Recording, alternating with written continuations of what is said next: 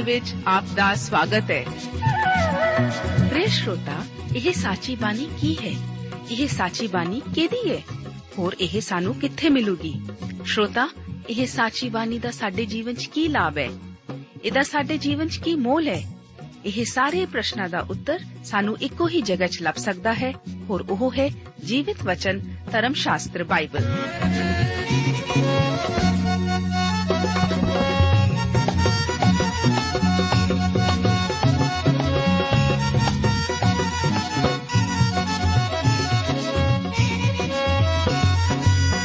ਧਰਮ ਸ਼ਾਸਤਰ ਬਾਈਬਲ।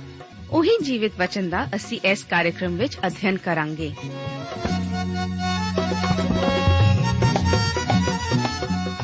ਤੇ ਹੁਣ ਪਵਿੱਤਰ ਸ਼ਾਸਤਰ ਬਾਈਬਲ ਦਾ ਅਧਿਐਨ ਸ਼ੁਰੂ ਕਰਨ ਤੋਂ ਪਹਿਲਾਂ, ਆਈਏ ਅਸੀਂ ਆਪਣੇ ਮਨਾਂ ਨੂੰ ਤਿਆਰ ਕਰੀਏ ਇਸ ਭਜਨ ਦੁਆਰਾ।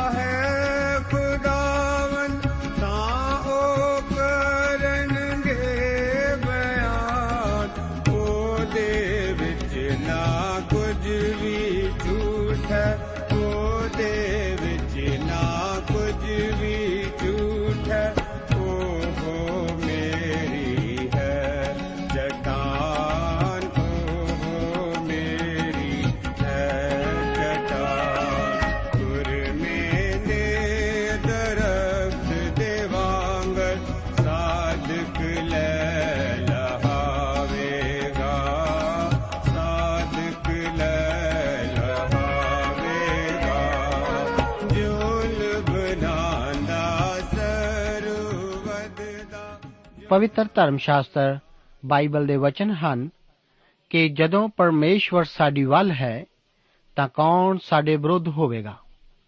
ਜਿਨੇ ਆਪਣੇ ਹੀ ਪੁੱਤਰ ਦਾ ਵੀ ਸਰਫਾ ਨਾ ਕੀਤਾ, ਸਗੋਂ ਉਹਨੂੰ ਅਸਾਂ ਸਭਨਾਂ ਦੇ ਲਈ ਦੇ ਦਿੱਤਾ। ਸੋ ਉਹਦੇ ਨਾਲ ਸਾਰੀਆਂ ਵਸਤਾਂ ਵੀ ਸਾਨੂੰ ਕਿੱਕਰ ਨਾ ਬਖਸ਼ੇਗਾ। ਪਰਮੇਸ਼ਵਰ ਦੇ ਚੁਣੇ ਹੋਇਆਂ ਉਤੇ ਕੌਣ ਦਾਵਾ ਕਰੇਗਾ? ਪਰਮੇਸ਼ਵਰ ਹੀ ਹੈ ਜਿਹੜਾ ਧਰਮੀ ਠਹਿਰਾਉਂਦਾ ਹੈ। ਪਿਆਰੇ ਅਜ਼ੀਜ਼ੋ, ਇਸ ਪ੍ਰੋਗਰਾਮ ਵਿੱਚ ਰਸੂਲਾਂ ਦੇ ਕਰਤੱਵ ਦੀ ਪੋਥੀ ਦੇ 12 ਅਧਿਆਏ ਦੀ 5 ਆਇਤ ਤੋਂ ਲੈ ਕੇ 13 ਅਧਿਆਏ ਦੀ 5 ਆਇਤ ਤੱਕ ਵਿਚਾਰ ਕਰਨ ਲਈ ਮੈਂ ਆਪ ਦਾ ਸਵਾਗਤ ਕਰਦਾ ਹਾਂ। 12 ਅਧਿਆਏ, ਉਸ ਦੀ 5 ਆਇਤ ਤੋਂ ਲੈ ਕੇ 12 ਆਇਤਾਂ ਵਿੱਚ ਪਾਤਰਸ ਦੇ ਛੁਡਾਏ ਜਾਣ ਦਾ ਜ਼ਿਕਰ ਇਸ ਤਰ੍ਹਾਂ ਹੈ। ਪਰਮੇਸ਼ਵਰ ਦੇ ਵਚਨ ਵਿੱਚ ਲਿਖਿਆ ਹੈ, ਸੋ ਕੈਦ ਵਿੱਚ ਪਾਤਰਸ ਦੀ ਰਾਖੀ ਹੁੰਦੀ ਸੀ। ਪਰ ਕਲੀਸਿਆ ਉਹਦੇ ਲਈ ਪਰਮੇਸ਼ਵਰ ਅੱਗੇ ਮਨ ਲਾ ਕੇ ਪ੍ਰਾਰਥਨਾ ਕਰਦੀ ਰਹੀ। ਤਾਂ ਹੈਰੋਦੇਸ ਉਹਨੂੰ ਬਾਹਰ ਲਿਆਉਣ ਨੂੰ ਤਿਆਰ ਸੀ। ਉਸ ਰਾਤ ਪਾਤਰਸ ਦੋ ਸੰਗਲਾਂ ਨਾਲ ਜਕੜਿਆ ਹੋਇਆ ਦੋ ਸਿਪਾਹੀਆਂ ਦੇ ਵਿਚਕਾਰ ਸੁੱਤਾ ਪਿਆ ਸੀ ਔਰ ਪਹਿਰੇ ਵਾਲੇ ਕੈਦਖਾਨੇ ਦੇ ਫਾਟਕ ਤੇ ਪਹਿਰਾ ਦੇ ਰਹੇ ਸਨ। ਤਾਂ ਵੇਖੋ, ਪ੍ਰਭੂ ਦਾ ਇੱਕ ਦੂਤ ਆਣ ਖਲੋਤਾ ਅਤੇ ਉਸ ਕੋਠੜੀ ਵਿੱਚ ਚਾਨਣ ਚਮਕਿਆ ਅਤੇ ਉਸ ਨੇ ਪਾਤਰਸ ਦੀ ਵੱਖੀ ਤੇ ਹੱਥ ਮਾਰਿਆ ਅਤੇ ਉਹਨੂੰ ਜਗਾ ਕੇ ਆਖਿਆ ਕਿ ਛੇਤੀ ਉੱਠ ਅਤੇ ਉਹਦੇ ਸੰਗਲ ਉਹਦੇ ਦੋਹਾਂ ਹੱਥਾਂ ਤੋਂ ਡਿੱਗ ਪਏ। ਔਰ ਦੂਤ ਨੇ ਉਹਨੂੰ ਕਿਹਾ ਕਿ ਲੱਕ ਬੰਨ ਅਤੇ ਆਪਣੀ ਜੁੱਤੀ ਪਾ ਤਾਂ ਉਸ ਨੇ ਇਸੇ ਤਰ੍ਹਾਂ ਕੀਤਾ। ਫਿਰ ਉਸ ਨੇ ਉਹਨਾਂ ਨੂੰ ਆਖਿਆ, ਆਪਣੀ ਚਾਦਰ ਓੜ ਕੇ ਮੇਰੇ ਮਗਰ ਆ ਜਾ। ਅਤੇ ਉਹ ਨਿਕਲ ਕੇ ਉਸ ਦੇ ਪਿੱਛੇ ਪਿੱਛੇ ਤੁਰ ਪਿਆ ਔਰ ਨਾ ਜਾਤਾ, ਭਈ, ਇਹ ਜੋ ਦੂਤ ਵੱਲੋਂ ਹੋ ਰਿਹਾ ਹੈ, ਸੋ ਸੱਚ ਹੈ, ਸਗੋਂ ਇਹ ਸਮਝਿਆ, ਜੋ ਮੈਂ ਇੱਕ ਦਰਸ਼ਨ ਵੇਖ ਰਿਹਾ ਹਾਂ। ਤਦ ਉਹ ਪਹਿਲੇ ਅਤੇ ਦੂਜੇ ਪੈਰ ਵਿੱਚੋਂ ਦੀ ਨਿਕਲ ਕੇ ਲੋਹੇ ਦੇ ਫਾਟਕ ਤੀਕ ਆਏ। ਜਿਹੜਾ ਸ਼ਹਿਰ ਵਿੱਚ ਪਹੁੰਚਾਉਂਦਾ ਹੈ ਔਰ ਉਹ ਆਪੋ ਤੋਂ ਆਪ ਉਹਨਾਂ ਲਈ ਖੁੱਲ ਗਿਆ ਅਤੇ ਉਹ ਨਿਕਲ ਕੇ ਇੱਕ ਗਲੀ ਦੇ ਰਾਹ ਤੁਰ ਪਏ ਤਾਂ ਉਸੇ ਵੇਲੇ ਦੂਤ ਉਹਦੇ ਕੋਲੋਂ ਚੱਲਿਆ ਗਿਆ। ਤਦ ਪਾਤਰਸ ਨੇ ਸੋਝੀ ਵਿੱਚ ਆਣ ਕੇ ਕਿਹਾ ਕਿ ਹੁਣ ਮੈਂ ਠੀਕ ਜਾਣਿਆ, ਭਈ ਪ੍ਰਭੂ ਨੇ ਆਪਣਾ ਦੂਤ ਘੱਲਿਆ ਅਤੇ ਮੈਨੂੰ ਹੈਰੋਦੇਸ ਦੇ ਹੱਥੋਂ ਔਰ ਯਹੂਦੀ ਕੌਮ ਦੀ ਸਾਰੀ ਆਸਾ ਤੋਂ ਛੁਡਾ ਦਿੱਤਾ ਹੈ। ਫਿਰ ਸੋਚ ਕੇ ਯੋਹੰਨਾ ਜੋ ਮਰਕਸ ਕਹਾਉਂਦਾ ਹੈ, ਉਸ ਦੀ ਮਾਤਾ ਮਰੀਮ ਦੇ ਘਰ ਆਇਆ, ਜਿੱਥੇ ਬਹੁਤ ਲੋਕ ਇਕੱਠੇ ਹੋ ਕੇ ਪ੍ਰਾਰਥਨਾ ਕਰ ਰਹੇ ਸਨ। ਅਸੀਂ ਦੇਖਦੇ ਹਾਂ ਕਿ ਜਦੋਂ ਪਾਤਰਸ ਜੇਲ੍ਹ ਵਿੱਚ ਬੰਦ ਕਰਕੇ ਰੱਖਿਆ ਗਿਆ ਸੀ, ਤਾਂ ਕਲੀਸਿਆ ਉਹਦੇ ਲਈ ਮਨ ਲਾ ਕੇ ਪ੍ਰਾਰਥਨਾ ਕਰ ਰਹੀ ਸੀ। ਉਹ ਪਰਮੇਸ਼ਵਰ ਅੱਗੇ ਕਿਸੇ ਪੰਸਾਰੀ ਦੀ ਦੁਕਾਨ ਤੋਂ ਪਹਿਲਾਂ ਤਿਆਰ ਕੀਤੀ ਜਾਣ ਵਾਲੀ ਕੋਈ ਲਿਸਟ ਦੀ ਪ੍ਰਾਰਥਨਾ ਦੇ ਵਿਸ਼ਿਆਂ ਦੀ ਕੋਈ ਸੂਚੀ ਲੈ ਕੇ ਪਰਮੇਸ਼ਵਰ ਅੱਗੇ ਨਹੀਂ ਸੀ ਆਈ। ਉਹ ਤਾਂ ਪਰਮੇਸ਼ਵਰ ਅੱਗੇ ਆ ਕੇ ਮਨ ਲਾ ਕੇ ਪ੍ਰਾਰਥਨਾ ਕਰ ਰਹੇ ਸਨ। ਉਹਨਾਂ ਦੇ ਮਨ ਪ੍ਰਾਰਥਨਾ ਵਿੱਚ ਲੱਗੇ ਹੋਏ ਸਨ। ਹੁਣ ਪਾਤਰਸ ਦੋ ਸਿਪਾਹੀਆਂ ਦੇ ਠੀਕ ਵਿਚਕਾਰ ਕਿਵੇਂ ਸੌ ਸਕਿਆ ਹੋਵੇਗਾ? ਯਾਦ ਰੱਖੋ ਕਿ ਇਹੋ ਪਾਤਰਸ ਗਤਸਮਨੀ ਬਾਗ ਵਿੱਚ ਵੀ ਸੌਂ ਗਿਆ ਸੀ। ਮੈਂ ਆਪ ਨੂੰ ਦੱਸ ਦੇਵਾਂ ਕਿ ਪਾਤਰਸ ਨੂੰ ਅਨਿੰਦਰੇ ਦਾ ਰੋਗ ਨਹੀਂ ਸੀ। ਉਸ ਨੂੰ ਸੌਣ ਵਿੱਚ ਕਿਸੇ ਵੀ ਤਰ੍ਹਾਂ ਦੀ ਖੇਚਲ ਨਹੀਂ ਸੀ ਕਰਨੀ ਪੈਂਦੀ। ਇਸ ਤਰ੍ਹਾਂ ਜਾਪਦਾ ਹੈ ਕਿ ਉਹ ਤਾਂ ਕਿਸੇ ਵੀ ਸਮੇਂ ਅਤੇ ਕਿਸੇ ਵੀ ਥਾਂ ਸੌ ਸਕਦਾ ਸੀ। ਉਸ ਦਾ ਪਰਮੇਸ਼ਰ ਵਿੱਚ ਕਿੰਨਾ ਅਦਭੁਤ ਵਿਸ਼ਵਾਸ ਸੀ ਕਿ ਉਹ ਦੋ ਸਿਪਾਹੀਆਂ ਦੇ ਠੀਕ ਵਿਚਕਾਰ ਵੀ ਸੌ ਸਕਦਾ ਸੀ। ਹੁਣ ਸਵਰਗਦੂਤ ਪਾਤਰਸ ਨੂੰ ਇੱਕ ਬਹੁਤ ਹੀ ਤਰਕਪੂਰਨ ਕੰਮ ਕਰਨ ਨੂੰ ਆਖਦਾ ਹੈ। ਉਹ ਕਹਿੰਦਾ ਹੈ ਕਿ ਆਪਣੇ ਲੀੜੇ ਪਾ। ਇਸ ਲਈ ਉਹ ਉਸ ਨੂੰ ਕੋਈ ਰੌਲਾ ਪਾ ਕੇ ਨਹੀਂ ਸੀ ਦੱਸ ਰਿਹਾ, ਪਰ ਇਹ ਸਾਰਾ ਕੰਮ ਸਮਝੀਆਂ ਜਾਣ ਵਾਲੀਆਂ ਸੈਨਿਕਾਂ ਦੁਆਰਾ ਹੀ ਕੀਤਾ ਗਿਆ ਸੀ। ਪਾਤਰਸ ਨੇ ਸੋਚਿਆ ਕਿ ਉਹ ਇੱਕ ਸਭ ਸੁਪਨਾ ਹੀ ਦੇਖ ਰਿਹਾ ਸੀ ਅਤੇ ਹੋ ਸਕਦਾ ਸੀ ਕਿ ਉਹ ਉਥੋਂ ਬਿਨਾਂ ਜੁੱਤੀ ਪਾਏ ਹੀ ਚੱਲ ਪੈਂਦਾ। ਉਹਨਾਂ ਕੋਲ ਸੱਚਮੁੱਚ ਕਾਫੀ ਸਿਪਾਹੀ ਸਨ ਜੋ ਕਿ ਪਾਤਰਸ ਨੂੰ ਜੇਲ੍ਹ ਵਿੱਚ ਰੱਖ ਸਕਦੇ ਸਨ। ਮੇਰਾ ਸੱਚਮੁੱਚ ਇਹੋ ਹੀ ਵਿਚਾਰ ਹੈ ਕਿ ਉਹਨਾਂ ਨੂੰ ਕੁਝ ਇਹੋ ਜਿਹਾ ਵਾਪਰਨ ਦੀ ਆਸ ਹੀ ਸੀ। ਆਪ ਨੂੰ ਯਾਦ ਹੈ ਕਿ ਪ੍ਰਭੂ ਯੀਸ਼ੂ ਜੀ ਕਬਰ ਵਿੱਚੋਂ ਬਾਹਰ ਆਏ ਸਨ। ਇਹ ਇਹਨਾਂ ਸਿਪਾਹੀਆਂ ਲਈ ਬਹੁਤ ਹੀ ਨਿਰਾਸ਼ਾ ਦਾ ਕਾਰਨ ਬਣ ਗਿਆ ਸੀ। ਹੁਣ ਉਹਨਾਂ ਦਾ ਇਰਾਦਾ ਬਿਲਕੁਲ ਇਹ ਨਹੀਂ ਹੈ ਕਿ ਇਹੋ ਜਿਹਾ ਹੀ ਦੁਬਾਰਾ ਫਿਰ ਕੁਝ ਵਾਪਰੇ। ਇਸੇ ਕਰਕੇ ਹੁਣ ਉਹ ਪਾਤਰਸ ਦੀ ਰਾਖੀ ਕਰਨ ਵਾਲੇ ਸਿਪਾਹੀਆਂ ਦੀ ਗਿਣਤੀ ਦੁੱਗਣੀ ਕਰ ਦਿੰਦੇ ਹਨ। ਗੌਰ ਕਰੋ ਕਿ ਜਦੋਂ ਇਹ ਸਭ ਕੁਝ ਵਾਪਰ ਰਿਹਾ ਹੈ ਠੀਕ ਉਸ ਸਮੇਂ ਯਰੂਸ਼ਲਮ ਦੀ ਕਲੀਸਿਆ ਪਾਤਰਸ ਲਈ ਪ੍ਰਾਰਥਨਾ ਕਰ ਰਹੀ ਹੈ।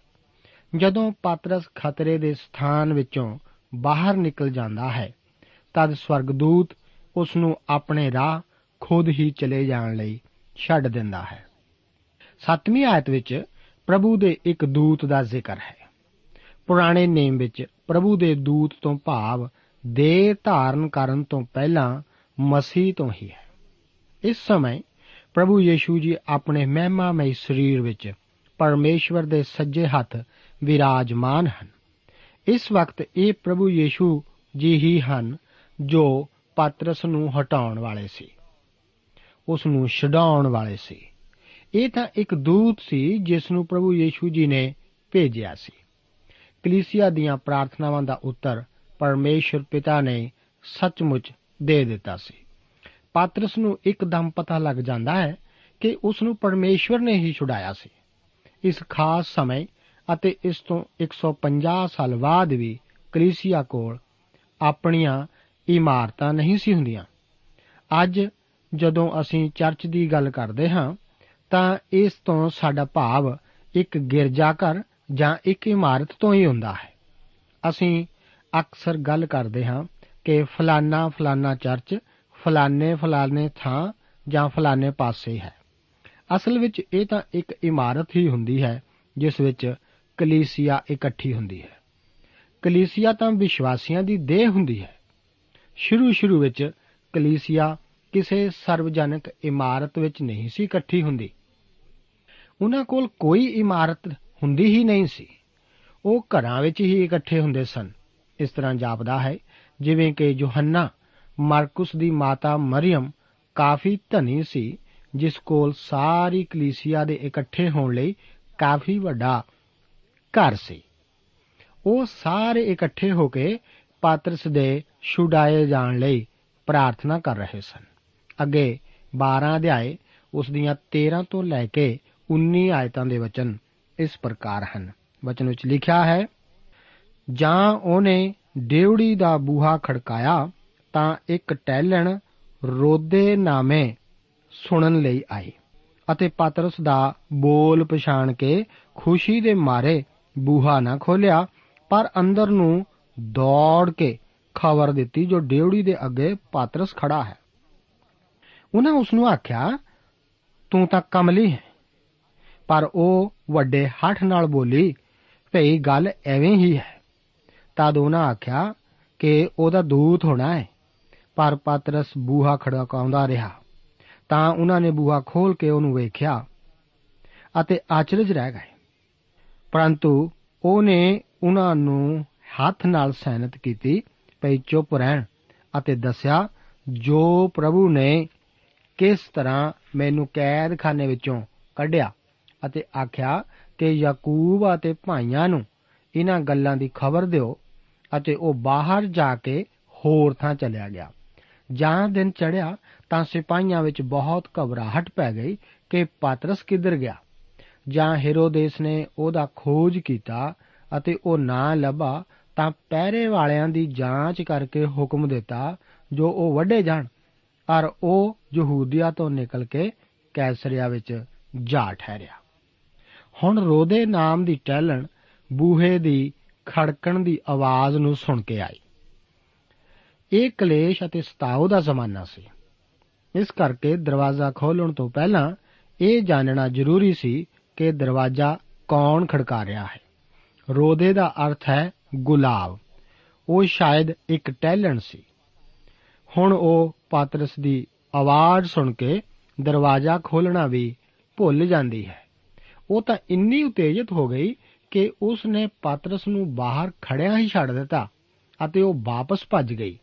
ਤਾਂ ਕਿ ਜੋ ਲੋਕ ਉਸ ਲਈ ਪ੍ਰਾਰਥਨਾ ਕਰ ਰਹੇ ਸਨ ਉਹਨਾਂ ਨੂੰ ਖਬਰ ਕਰੇ ਉਹ ਜਦੋਂ ਉਹਨਾਂ ਨੂੰ ਪਾਤਰਸ ਦੇ ਬੂਹੇ ਅੱਗੇ ਖੜਾ ਹੋਣ ਬਾਰੇ ਦੱਸਦੀ ਹੈ ਤਾਂ ਉਹ ਰੋਦੇ ਨੂੰ ਕਮਲੀ ਸਮਝਦੇ ਹਨ ਪਰ ਉਹ ਆਖਦੀ ਹੈ ਕਿ ਮੈਂ ਉਸ ਦੀ ਆਵਾਜ਼ ਪਛਾਣ ਲਈ ਹੈ ਉਹ ਆਖਦੇ ਹਨ ਕਿ ਉਹਦਾ ਦੂਤ ਹੋਣਾ ਹੈ ਦੂਸਰੇ ਸ਼ਬਦਾਂ ਵਿੱਚ ਉਹਨਾਂ ਦਾ ਖਿਆਲ ਸੀ ਕਿ ਪਾਤਰਸ ਮਰ ਚੁੱਕਾ ਹੈ ਅਤੇ ਉਸ ਨੂੰ ਹੈਰੋਦੇਸ ਨੇ ਕਤਲ ਕਰ ਦਿੱਤਾ ਹੋਵੇਗਾ।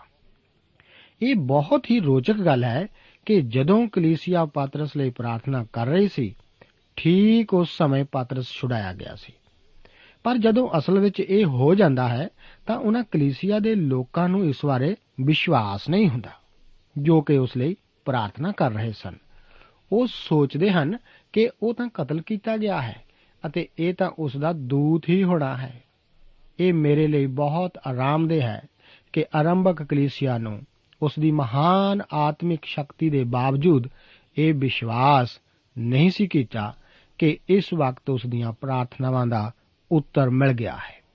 ਉਹਨਾਂ ਨੇ ਵਿਸ਼ਵਾਸ ਨਹੀਂ ਸੀ ਕੀਤਾ ਕਿ ਸ਼ਮਾਉਨ ਪਾਤਰਸ ਸੱਚਮੁੱਚ ਛੁਡਾਇਆ ਜਾ ਚੁੱਕਾ ਹੈ। ਕੀ ਕਈ ਵਾਰ ਸਾਡੇ ਬਾਰੇ ਵੀ ਇਹ ਸੱਚਮੁੱਚ ਇਸੇ ਤਰ੍ਹਾਂ ਹੀ ਨਹੀਂ ਹੁੰਦਾ? ਸੱਚਮੁੱਚ ਬਹੁਤ ਸਾਰੇ ਸਾਡੀਆਂ ਪ੍ਰਾਰਥਨਾਵਾਂ ਦਾ ਉੱਤਰ ਮਿਲਣ ਦੀ ਸਾਨੂੰ ਆਸ ਨਹੀਂ ਹੁੰਦੀ। ਫਿਰ ਵੀ ਪਰਮੇਸ਼ਵਰ ਸਾਡੀਆਂ ਪ੍ਰਾਰਥਨਾਵਾਂ ਸੁਣਦਾ ਅਤੇ ਉਹਨਾਂ ਦਾ ਉੱਤਰ ਦਿੰਦਾ ਆ ਰਿਹਾ ਹੈ। ਸੱਚਮੁੱਚ ਪਰਮੇਸ਼ਵਰ ਕਿੰਨਾ ਦਿਆਲੂ ਹੈ। ਪਰ ਪਾਤਰਸ ਨੇ ਬੂਹਾ ਖੜਕਾਉਣਾ ਜਾਰੀ ਰੱਖਿਆ। ਇਹ ਤਾਂ ਪਾਤਰਸ ਦੀ ਤਰ੍ਹਾਂ ਹੀ ਹੈ। ਪਰ ਅੰਦਰ ਲੋਕ ਬਹਿਸ ਕਰ ਰਹੇ ਹਨ ਕਿ ਇਹ ਪਾਤਰਸ ਹੋਵੇਗਾ ਜਾਂ ਕਿ ਉਸ ਦਾ ਦੂਤ।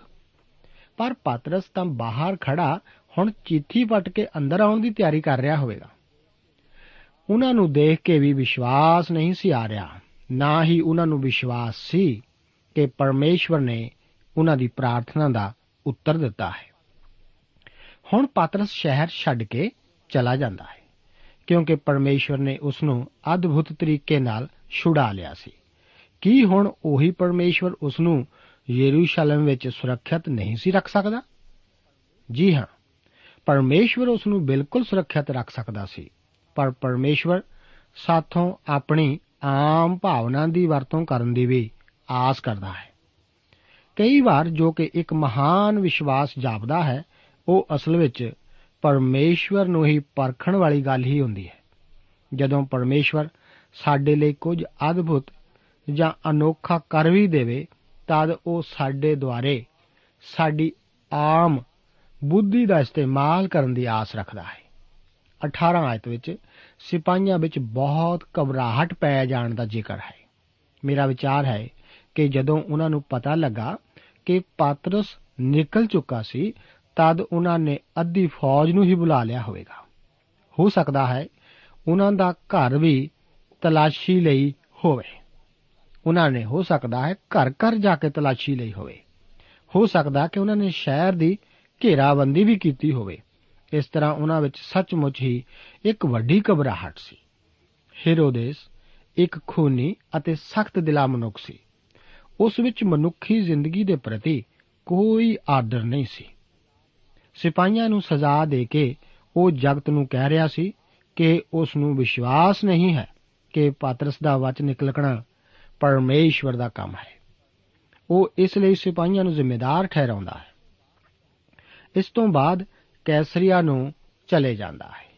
ਇਹ ਰੋਮੀਆਂ ਦਾ ਮੁੱਖ ਕੇਂਦਰ ਸੀ। ਰੋਮੀ ਪਿਲਾਤੂਸ ਦੀ ਤਰ੍ਹਾਂ ਯਰੂਸ਼ਲਮ ਦੀ ਦੇਖਭਾਲ ਨਹੀਂ ਸੀ ਕਰਦੇ। ਉਹਨਾਂ ਨੂੰ ਰਾਜੇ ਦਾਊਦ ਦੀ ਤਰ੍ਹਾਂ ਯਰੂਸ਼ਲਮ ਨਾਲ ਪਿਆਰ ਨਹੀਂ ਸੀ। 12 ਅਧਿਆਏ ਉਸ ਦੀਆਂ 20 ਤੋਂ ਲੈ ਕੇ 25 ਆਇਤਾਂ ਦੇ ਵਚਨ ਇਸ ਪ੍ਰਕਾਰ ਹਨ। ਹੈਰੋਦੇਸ ਸੂਰ ਅਤੇ ਸੈਦਾ ਦੇ ਲੋਕਾਂ ਨਾਲ ਬਹੁਤ ਨਾਰਾਜ਼ ਸੀ। ਤਦ ਉਹ ਇੱਕ ਮਨ ਹੋ ਕੇ ਉਹਦੇ ਕੋਲ ਆਏ ਔਰ ਬਲਾਸਤੁਸ ਨੂੰ, ਜਿਹੜਾ ਰਾਜੇ ਦੇ ਮਹਿਲ ਦਾ ਨਾਜ਼ਰ ਸੀ, ਫੁਸਲਾ ਕੇ ਸਲਾਹ ਲਈ ਅਰਜ਼ ਕਰਨ ਲੱਗੇ ਕਿਉਂ ਜੋ ਉਹਨਾਂ ਦੇ ਦੇਸ਼ ਦੀ ਪਿਰਤਪਾਲ ਰਾਜੇ ਦੇ ਦੇਸ਼ ਤੋਂ ਹੁੰਦੀ ਸੀ। ਹੀਰੋਦੇਸ ਇੱਕ ਮਿਥੇ ਹੋਏ ਦਿਨ ਨੂੰ ਰਾਜ ਵਸਤਰ ਪਹਿਨ ਕੇ ਅਦਾਲਤ ਦੇ ਸਿੰਘਾਸਨ ਉਤੇ ਬੈਠਾ ਔਰ ਉਹਨਾਂ ਦੇ ਅੱਗੇ ਬੋਲਣ ਲੱਗਾ। ਅਤੇ ਲੋਕ ਉੱਚੀ ਦੇ ਕੇ ਬੋਲ ਉੱਠੇ ਭਈ ਇਹ ਤਾਂ ਦੇਵਤੇ ਦੀ ਆਵਾਜ਼ ਹੈ। ਮਨੁੱਖ ਦੀ ਨਹੀਂ। ਤਾਂ ਉਵੇਂ ਪ੍ਰਭੂ ਦੇ ਇੱਕ ਦੂਤ ਨੇ ਉਹਨੂੰ ਮਾਰਿਆ। ਇਸ ਲਈ ਜੋ ਉਹਨੇ ਪਰਮੇਸ਼ਵਰ ਦੀ ਵਡਿਆਈ ਨਾ ਕੀਤੀ ਅਤੇ ਕੀੜੇ ਪੈ ਕੇ ਮਰ ਗਿਆ। ਪਰ ਪਰਮੇਸ਼ਵਰ ਦਾ ਵਚਨ ਵੱਧਦਾ ਅਤੇ ਫੈਲਦਾ ਗਿਆ।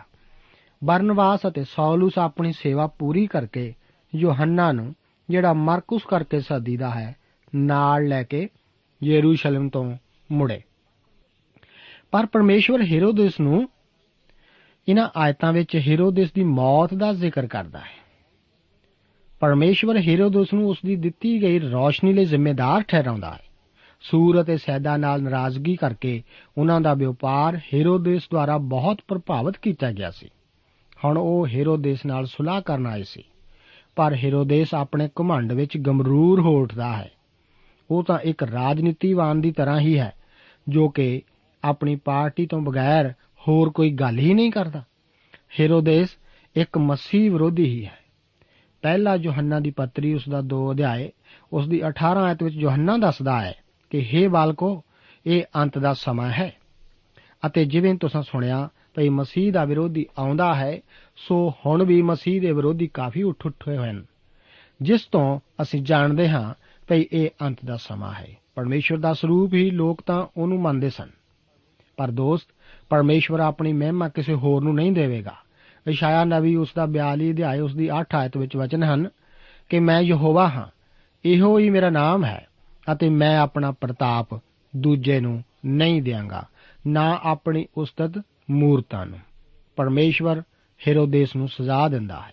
ਇਸ ਵਿੱਚ ਸਾਡੇ ਲਈ ਕਿਹੋ ਜਿਹਾ ਸਬਕ ਸਿੱਖਣ ਵਾਸਤੇ ਹੈ? ਇਸ ਸਤਾਉ ਨਾਲ ਕਲੀਸਿਆ ਨੂੰ ਜ਼ਰਾ ਵੀ ਨੁਕਸਾਨ ਨਹੀਂ ਸੀ ਹੋਇਆ। ਯੋਹੰਨਾ, ਮਰਕਸ ਬਰਨਵਾਸ ਅਤੇ ਸ਼ਾਉਲ ਦੇ ਨਾਲ ਹੁਣ ਅੰਤਾਕਿਆ ਨੂੰ ਵਾਪਸ ਜਾਂਦਾ ਹੈ। ਉਹ ਯਰੂਸ਼ਲਮ ਨੂੰ ਦਾਨ ਲੈ ਕੇ ਦੇਣ ਵਾਸਤੇ ਆਏ ਸਨ। ਇਸ ਦੇ ਨਾਲ ਹੀ ਰਸੂਲਾਂ ਦੇ ਕਰਤੱਵ ਦੀ ਪੋਥੀ ਦੇ ਦੂਸਰੇ ਯੁੱਗ ਦਾ ਅੰਤ ਹੁੰਦਾ ਹੈ। ਹੁਣ ਅਗਲੇ ਭਾਵ 13 ਅਧਿਆਇ ਵਿੱਚ ਖੁਸ਼ਖਬਰੀ ਧਰਤੀ ਦੇ ਬੰਨਿਆਂ ਤੱਕ ਜਾਣ ਦੀ ਸ਼ੁਰੂਆਤ ਕਰਦੀ ਹੈ। 13 ਅਤੇ 14 ਅਧਿਆਇਆਂ ਦਾ ਮੁੱਖ ਵਿਸ਼ਾ ਪੌਲਸ ਦੀ ਪਹਿਲੀ ਪ੍ਰਚਾਰ ਯਾਤਰਾ ਹੈ। ਆਪ ਨੂੰ ਯਾਦ ਹੋਵੇਗਾ ਕਿ ਇਸ ਪੁਸਤਕ ਦੀ ਮੁੱਖ ਆਇਤ ਪਹਿਲਾ ਅਧਿਆਇ ਉਸ ਦੀ 8 ਆਇਤ ਹੈ, ਜਿਸ ਵਿੱਚ ਯੀਸ਼ੂ ਜੀ ਆਪਣੇ ਚੇਲਿਆਂ ਨੂੰ ਆਖਦੇ ਹਨ ਕਿ ਤੁਸੀਂ ਮੇਰੇ ਗਵਾਹ ਹੋਵੋਗੇ। ਇਹ ਆਪ ਅਤੇ ਮੇਰੇ ਲਈ ਇੱਕ ਵਿਅਕਤੀਗਤ ਹੁਕਮ ਹੈ, ਨਾ ਕਿ ਕਲੀਸਿਆ ਨੂੰ ਇੱਕ ਸਮੂਹਿਕ ਹੁਕਮ। ਖੁਸ਼ਖਬਰੀ ਦੇ ਧਰਤੀ ਦੇ ਵੰਨਿਆਂ ਵੱਲ ਫੈਲਦੇ ਸਮੇਂ ਦੇ ਦੌਰਾਨ ਹੀ ਖੁਸ਼ਖਬਰੀ ਸਾਡੇ ਦੇਸ਼ ਵਿੱਚ ਵੀ ਆਈ ਸੀ। ਉਸ ਦੇ ਲਾਭ ਅੱਜ ਆਪ ਅਤੇ ਮੈਂ ਵੀ ਉਠਾ ਰਹੇ ਹਾਂ। ਹੁਣ ਇਹ ਸਾਡੀ ਜ਼ਿੰਮੇਵਾਰੀ ਹੈ ਕਿ ਜਿਨ੍ਹਾਂ ਨੇ ਅਜੇ ਖੁਸ਼ਖਬਰੀ ਨਹੀਂ ਸੁਣੀ, ਅਸੀਂ ਉਹਨਾਂ ਤੱਕ ਖੁਸ਼ਖਬਰੀ ਪਹੁੰਚਾਈਏ। ਹੁਣ ਪਾਤਰਸ ਦੇ ਅਲੋਪ ਹੋਣ ਤੋਂ ਬਾਅਦ ਪੌਲਸ ਦੀ ਸੇਵਾ ਉੱਭਰ ਕੇ ਸਾਹਮਣੇ ਆਉਂਦੀ ਹੈ। ਪੌਲਸ ਆਪਣੀ ਯਾਤਰਾ ਵਰਨਵਾਸ ਦੇ ਨਾਲ ਮਿਲ ਕੇ ਸ਼ੁਰੂ ਕਰਦਾ ਹੈ। ਪਹਿਲਾ ਪੜਾ ਉਹ ਵਰਨਵਾਸ ਦੇ ਆਪਣੇ ਨਗਰ ਕਫਰਨਹੂਮ ਨਾਮੀ ਟਾਪੂ ਵਿਖੇ ਕਰਦੇ ਹਨ। ਇੱਥੋਂ ਉਹ ਪੰਫੂਲੀਆ ਵਿੱਚ ਪਿਰਗਾ ਵਿਖੇ ਜਾਂਦੇ ਹਨ। ਇਸ ਤੋਂ ਬਾਅਦ ਉਹ ਤੁਰਕੀ, ਗਲਾਤੀਆ, ਅੰਤਾਕਿਆ ਇਕੋਨੀਅਮ ਲੁਸਤਰਾ ਅਤੇ ਦਰਵੇ ਨੂੰ ਜਾਣ ਤੋਂ ਬਾਅਦ ਅਤਾਲੀਆ ਤੋਂ ਵਾਪਸ ਅੰਤਾਕਿਆ ਨੂੰ ਚਲੇ ਜਾਂਦੇ ਹਨ। ਇਸ ਸਭ ਦਾ ਜ਼ਿਕਰ 13 ਅਧਿਆਏ ਉਸ ਦੀਆਂ 1 ਤੋਂ ਲੈ ਕੇ 5 ਆਇਤਾਂ ਵਿੱਚ ਇਸ ਪ੍ਰੋਗਰਾਮ ਵਿੱਚ ਅਸੀਂ ਪੜਾਂਗੇ ਆਪਨੇ ਗੌਰ ਕਰਨਾ ਕਿ ਇਸ ਪ੍ਰਚਾਰ ਯਾਤਰਾ ਦੇ ਸ਼ੁਰੂ ਕਰਨ ਤੋਂ ਜਲਦੀ ਹੀ ਬਾਅਦ ਸਾਊਲ ਦਾ ਨਾਂ ਬਦਲ ਕੇ ਪੌਲਸ ਰੱਖ ਦਿੱਤਾ ਜਾਂਦਾ ਹੈ। ਜਲਦੀ ਹੀ ਪੌਲਸ ਆਗੂ ਅਤੇ ਮੁੱਖ ਵਕਤਾ ਬਣ ਜਾਂਦਾ ਹੈ। ਹੁਣ ਇਸ ਟੋਲੀ ਨੂੰ ਪੌਲਸ ਅਤੇ ਵਰਨਾਵਾਸ ਆਖਿਆ ਜਾਂਦਾ ਹੈ। ਕੀ ਆਪਨੇ ਗੌਰ ਕੀਤਾ ਕਿ ਯਰੂਸ਼ਲਮ ਦੀ ਕਲੀਸਿਆ ਨੇ ਨਹੀਂ, ਬਲਕਿ ਅੰਤਾਕਿਆ ਦੀ ਕਲੀਸਿਆ ਨੇ ਇਸ ਟੋਲੀ ਨੂੰ ਪ੍ਰਚਾਰਕਾਂ ਵੱਲੋਂ ਭੇਜਿਆ ਸੀ। ਆਪਣੀ ਤੀਬਰਤਾ ਅਤੇ ਪਰਮੇਸ਼ਵਰ ਦੀ ਇੱਛਾ ਜਾਣਨ ਦੀ ਖਾਹਿਸ਼ ਕਰਕੇ ਉਹਨਾਂ ਨੇ ਰੋਜ਼ਾ ਰੱਖਿਆ ਅਤੇ ਪ੍ਰਾਰਥਨਾ ਕੀਤੀ। ਉਹਨਾਂ ਨੇ ਆਪਣੇ ਹੱਥ ਉਹਨਾਂ ਉੱਤੇ ਰੱਖ ਕੇ ਆਪਣੀ ਪਛਾਣ ਉਹਨਾਂ ਦੇ ਨਾਲ ਬਣਾਈ। ਉਸ ਨਾਲ ਉਹਨਾਂ ਨੇ ਆਪਣੇ ਆਪ ਨੂੰ ਉਹਨਾਂ ਦੇ ਸਾਥੀ ਪ੍ਰਚਾਰਕ ਹੋਣ ਦਾ ਸਬੂਤ ਵੀ ਦਿੱਤਾ ਸੀ। ਪੌਲਸ ਅਤੇ ਵਰਨਾਵਾਸ ਉਹਨਾਂ ਦੇ ਪ੍ਰਤੀਨਿਧੀ ਹਨ। ਪਰ ਮਹੱਤਵਪੂਰਨ ਗੱਲ ਤਾਂ ਇਹ ਹੈ ਕਿ ਸਭ ਤੋਂ ਪਹਿਲਾਂ ਪਵਿੱਤਰ ਆਤਮਾ ਹੀ ਉਹਨਾਂ ਨੂੰ ਜਾਣ ਲਈ ਚੁਣਦਾ ਹੈ। ਸਲੂਕੀਆ ਤੋਂ ਵਿਦਾ ਹੋ ਕੇ ਉਹ ਕੁਪਰਸ ਨੂੰ ਗਏ ਸਨ। ਪੌਲਸ ਨੇ ਆਪਣੀ ਸਾਰੀ ਸੇਵਾ ਦੇ ਦੌਰਾਨ ਹਮੇਸ਼ਾ ਯਹੂਦੀਆਂ ਦੇ ਪ੍ਰਾਰਥਨਾ ਘਰ ਤੋਂ ਹੀ ਆਪਣੀ ਸ਼ੁਰੂਆਤ ਕੀਤੀ ਸੀ। ਪਰ ਉੱਥੇ ਜਾ ਕੇ ਉਹ ਹਮੇਸ਼ਾ ਖੁਸ਼ਖਬਰੀ ਦਾ ਪ੍ਰਚਾਰ ਹੀ ਕਰਦਾ ਸੀ। ਅਸੀਂ ਇਸ ਵਿਧੀ ਵਿੱਚ ਕੁਝ ਵੀ ਆਲੋਚਨਾ ਦੇ ਯੋਗ ਨਹੀਂ ਪਾਉਂਦੇ। ਆਪ ਵੀ ਆਪਣੇ ਵੱਲੋਂ ਇਸ ਪ੍ਰੋਗਰਾਮ ਬਾਰੇ ਆਪਣੇ ਵਿਚਾਰ ਕਿਉਂ ਨਹੀਂ ਲਿਖ ਭੇਜਦੇ? ਪ੍ਰਭੂ ਆਪ ਨੂੰ ਅੱਜ ਦੇ ਇਹਨਾਂ ਵਚਨਾਂ ਨਾਲ ਅਸੀਸ ਦੇਵੇ। ਜੈ ਮਸੀਹ ਦੀ। ਦੋਸਤੋ, ਸਾਨੂੰ ਉਮੀਦ ਹੈ ਕਿ ਇਹ ਕਾਰਜਕ੍ਰਮ ਤੁਹਾਨੂੰ ਪਸੰਦ ਆਇਆ ਹੋਵੇਗਾ ਤੇ ਇਹ ਕਾਰਜਕ੍ਰਮ ਸੁਣ ਕੇ ਤੁਹਾਨੂੰ ਬਰਕਤਾਂ ਮਿਲੀਆਂ ਹੋਣਗੀਆਂ। ਜੇ ਤੁਸੀਂ ਇਹ ਕਾਰਜਕ੍ਰਮ ਦੇ ਬਾਰੇ ਕੁਝ ਪੁੱਛਣਾ ਚਾਹੁੰਦੇ ਹੋ, ਤੇ ਸਾਨੂੰ ਇਸ ਪਤੇ ਤੇ ਲਿਖੋ।